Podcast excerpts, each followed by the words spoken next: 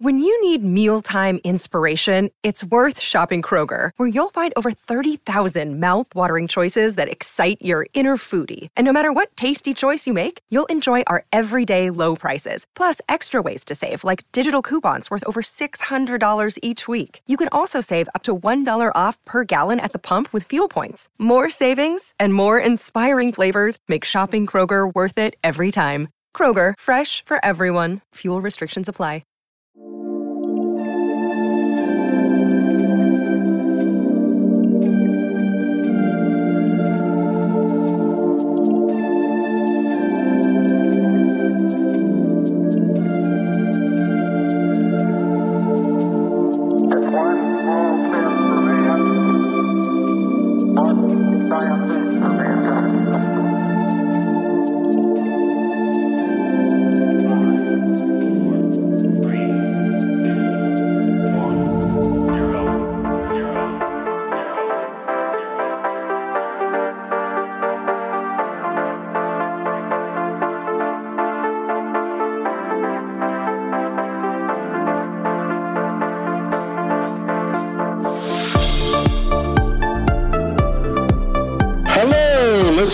And welcome to Ohio Mysteries.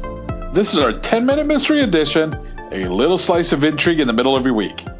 I'm your co-host, Steve Yoder, and with me is our storyteller and journalist, Paula Schleiss. Hi, everybody. Okay, I've got a mystery for you tonight that is truly confounding. Okay, yeah, all of our mysteries are confounding. But this one is so unique, and that it's very clear to me that some very sober, intelligent, respectable people were witnessing something they couldn't explain, while at the same time, jokesters were muddying the story by reporting some really ridiculous encounters to discredit them. I'm talking about the mystery airships of 1896-1897. It was a nearly year-long event where thousands of people across the country reported the movement of one or more airships from the West Coast to the East, including a month-long visit to the towns and villages of 19th century Ohio. Here's what made that a strange concept. Airships hadn't been invented yet. Oh, people had hot air balloons, but it will be another 7 years before Ohio brothers Wilbur and Orville Wright make their 59-second flight in their primitive plane at Kitty Hawk, North Carolina, which is considered to be the first mechanical flying device capable of carrying a human. So you can only imagine what a complete and utter surprise it would be to look at the sky in 1896 and see a controllable flying machine sailing over your house. Now, before I go on, I want to clarify, I'm not treating this like a UFO story. Yes, it was a flying object, and yes, it was never identified. And yes, decades later, UFO fans would try to read these sightings as UFO encounters, but really, the folks who were seriously sharing what they saw back then were not talking about aliens. They genuinely believed some eccentric genius had invented a flying machine that he just wasn't ready to take credit for, and that one or more of these machines were journeying across the country, a trip that ended up generating more than 1,500 newspaper headlines. Ohio was a focal point for these sightings in the spring of 1897, but we're going to start our story earlier than that. We're going back to the beginning, November 17, 1896. It's a few days before Thanksgiving, and folks living in the city of Sacramento, California, see some strange lights moving in the sky, a good 1,000 feet up. It wasn't immediately obvious what the light was until some people who had telescopes pulled them out and reported that the lights were attached to a flying machine. The Sacramento Bee and the San Francisco Call reported the event, and pretty quickly, newspapers started calling the object an airship, a word we use today to describe things like zeppelins and blimps, but those things did not exist back then. That day in Sacramento, residents said they watched the thing from 6 to 7 p.m., after which the airship lazily drifted out of town. Now, from the start, it was hard to tell who was being genuine and who was just making up something in order to jump on the bandwagon. One witness, a man named R.L. Lowry, said the airship descended low enough at one point that he heard a voice from the craft issuing commands to increase elevation in order to avoid hitting a church steeple. But then he also added that it looked like the craft was being driven by two men exerting themselves on bike pedals. Others said when the airship passed overhead, it made a noise like distant singing. And I have to mention this here because that's going to become an important detail when we get to Ohio. Over the next few days, the mystery object will reappear over Folsom, San Francisco, Oakland, Modesto, and other cities, all the way up the coast to Washington State. Some of these people had pretty dependable, reputable titles: deputy sheriffs, town mayors, a doctor here, a district attorney there. In some cases, witnesses said they could see occupants on or in the airships. Others said they could see a gondola of some sort hanging beneath a large balloon, presumably a passenger compartment. These sightings went on for several months, and then, by the spring of 1897, it appeared the object was on the move. Hundreds of reports started coming in from Texas, Nevada, and Colorado, and then Kansas, Oklahoma, and Wisconsin, and then Illinois, Michigan, and Indiana. Again, some reports were simple, non-sensational descriptions. Something in the sky, flying with lights attached. But mixed in were those other reports that, to me, sounded like people who thought there was some year-long April Fool's Day celebration going on, and they wanted to be a part of it. One paper reported the story of a man from Arkansas, unnamed but identified as a former state senator, who said the airship pilot yelled down to him that the craft was bound for Cuba to use its Hotchkiss gun to kill Spaniards. Another report from Texas, 3 men reported an encounter with an airship, and 5 peculiarly dressed men who asserted that they were descendants of the Lost Tribes of Israel. And yet another story, carried by the St. Louis Post-Dispatch, a man named W.H. Hopkins encountered a grounded airship outside Springfield, Missouri, that was crewed by a beautiful naked woman and a naked bearded man. Well, joke or not, the wave of sightings continued, and in April of 1897, they arrived in Ohio. At first, it started in communities close to the Indiana border. On April 14, residents in Kenton and Dunkirk, to the northwest in Hardin County, spotted it around 7 in the evening. Witnesses included the Dunkirk town marshal and a number of men working at a railroad tower, who said the object appeared 200 feet above them, and that it looked like a wagon bed with wings on both sides. They said they saw a propeller, bright lamps, and that it was large enough to hold a dozen men. The next day, a little further south in the Highland County community of Hillsborough and in Bluffton, which straddles Allen and Hancock counties, citizens were reporting it over their homes and farms late at night, describing the red lights that moved with the object as it blocked out the stars. On April 16, the Cincinnati Enquirer interviewed a farmer named James McKenzie, who lived near Casstown. That was a village in Miami County. He swore he had never heard of the airship sightings until he told someone what he had just seen. He was feeding his hogs when he heard a strange noise and looked up to see a mechanical object with wings propelling itself through the air. He was dumbstruck.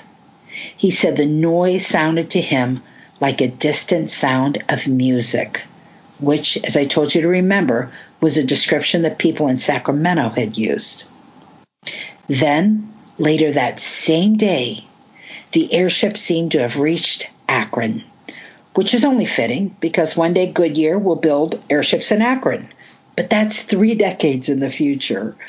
On April 16, airships were still just an idea, except for the airship that was hovering over North Hill. 2 local newspapers wrote about it. The Beacon mocked the witnesses, explaining that the airship they saw in the evening sky must have been fueled by liquor. Here's a quote from the paper. The effects of North Howard Street whiskey are said to have exerted such a powerful influence on a number of residents of North Hill the other night that they were able to see the ship plainly in the heavens. But another local paper, the Akron Times-Democrat, took the witnesses more seriously. They interviewed a North Hill woman named Elizabeth Kite. She was a 21-year-old wife of an iron worker who said she was with several others standing outside the neighborhood grocery store at 7 p.m. on that Friday night when she and others, including the grocer, saw the lights moving. She said they knew they weren't stars because they were beneath the obvious clouds in the sky. Now, here's some of the reports that came from Ohio communities. On April 17, the Sandusky Register and the Cleveland Plain Dealer said 12 people, including the mayor's clerk, watched the object sail over Sandusky. The witnesses said they'd even be willing to sign an affidavit under oath in order to make people take them seriously. On April 23rd, a man in Elyria named E.H. Hinman joined the growing list of converts. This one was impressive because Hinman was a Lorain County judge. He told reporters it was about 2 o'clock in the morning, and he woke to feed the couple's new baby when he looked out the window and saw an object in the sky that looked like a Pittsburgh stogie. He said he tried to wake his wife to see it, but by the time he got her out of bed, it was gone. Meanwhile, the Marion Daily Star shared the story of H.R. Bollinger. He was the superintendent of a local company called the Bicycle Works, and he was an amateur astronomer.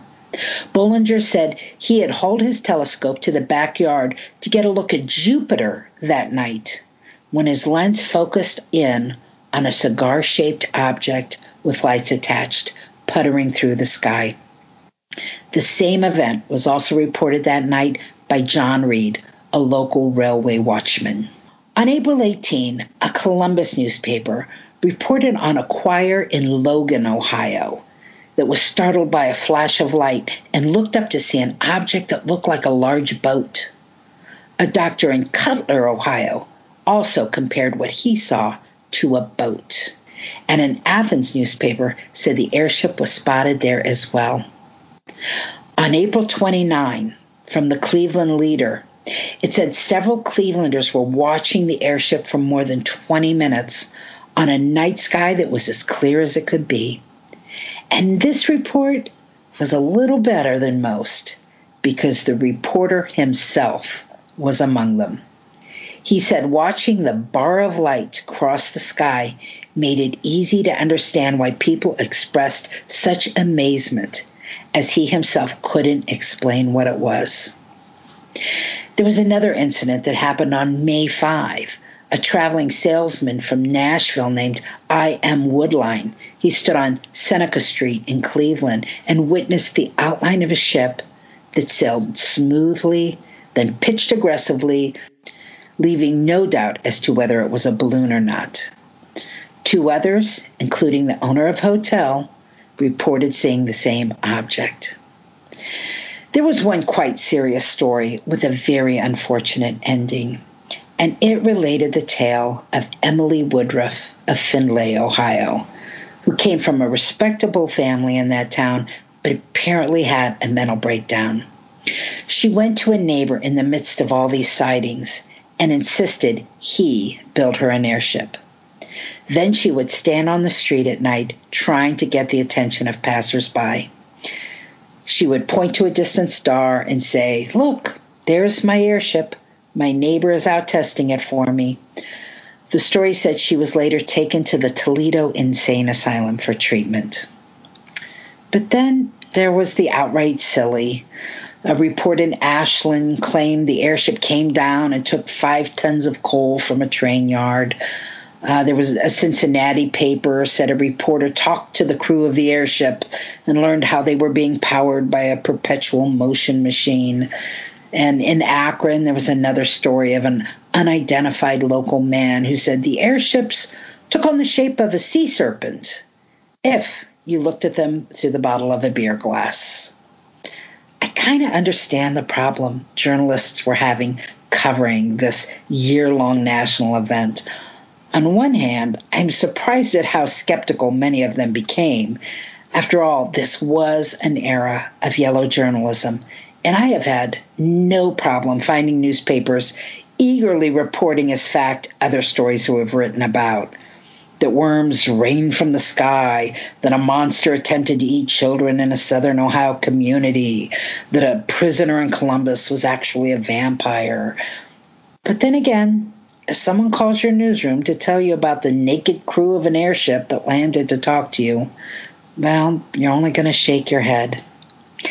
It does appear that there was enough genuine consideration that the airship belonged to some inventor, that Ohio native Thomas Edison even had to come out and offer a strongly worded statement denying that the ship was his.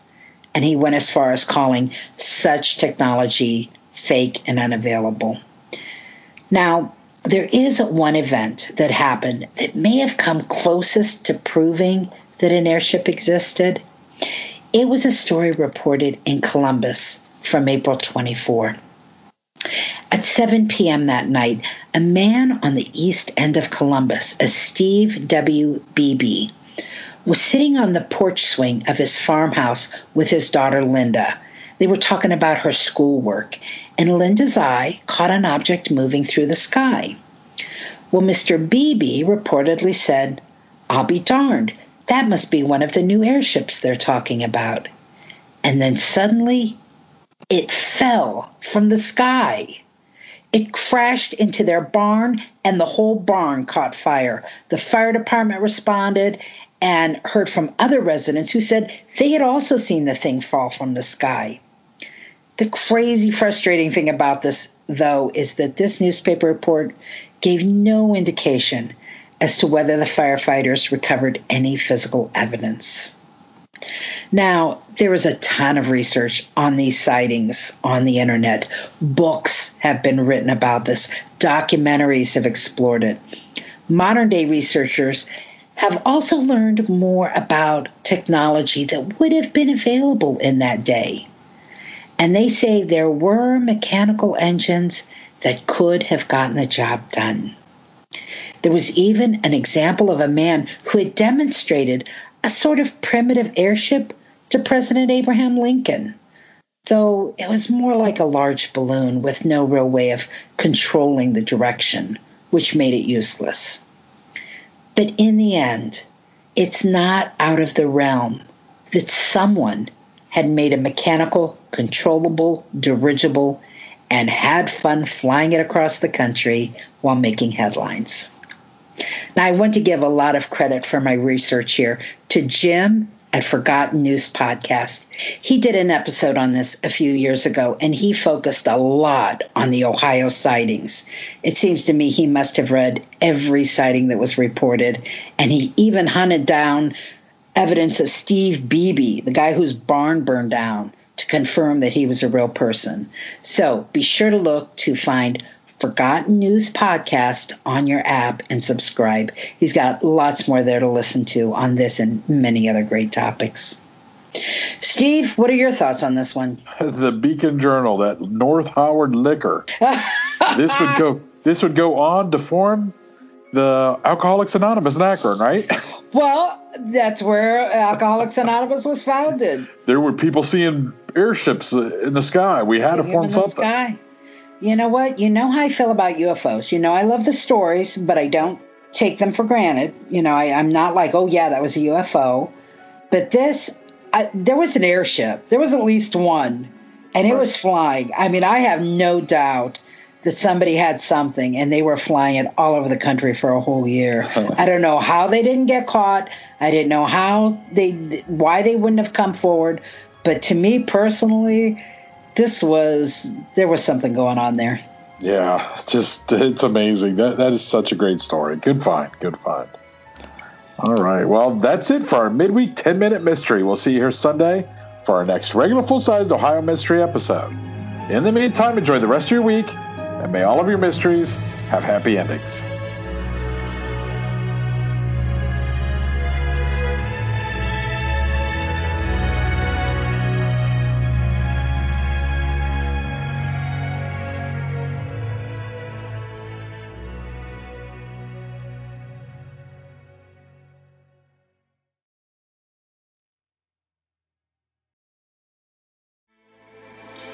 With everything you have on your plate, earning your degree online seems impossible. But at Grand Canyon University, we specialize in helping you fit a master's degree in business into your busy day.